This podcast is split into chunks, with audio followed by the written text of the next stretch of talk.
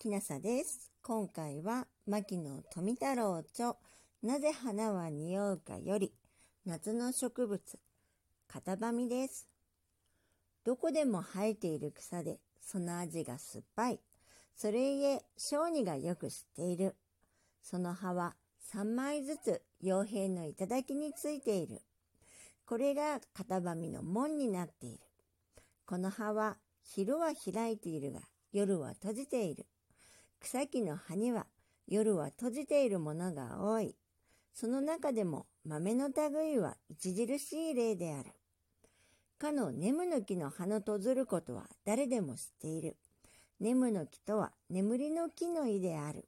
この型紙は黄色の花を開き、角のような実ができる。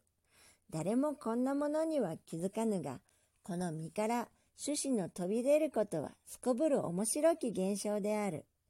この実の中にはたくさんの小さき種子が入っているが、実が熟すると、この種子がバラバラっと四方へ飛び飛んで出る。どうして種子が飛び出るか、それが面白い具合になっている。この種子が実の中にあるとき、それに皮がかぶっている。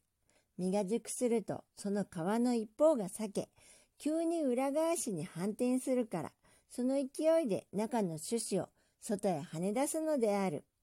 なぜ種子を跳ね出す必要があるかというと、その種子を遠くへ散らばして広い地面に新しき苗を生えさせんがためである。この型紙で赤紫の色をしたものは赤型紙という一つの品種である。牧野富太郎著なぜ花は匂うかより夏の植物型紙でした。もしあなたが聞いていらっしゃるのが夜でしたら、よく眠れますようにおやすみなさい。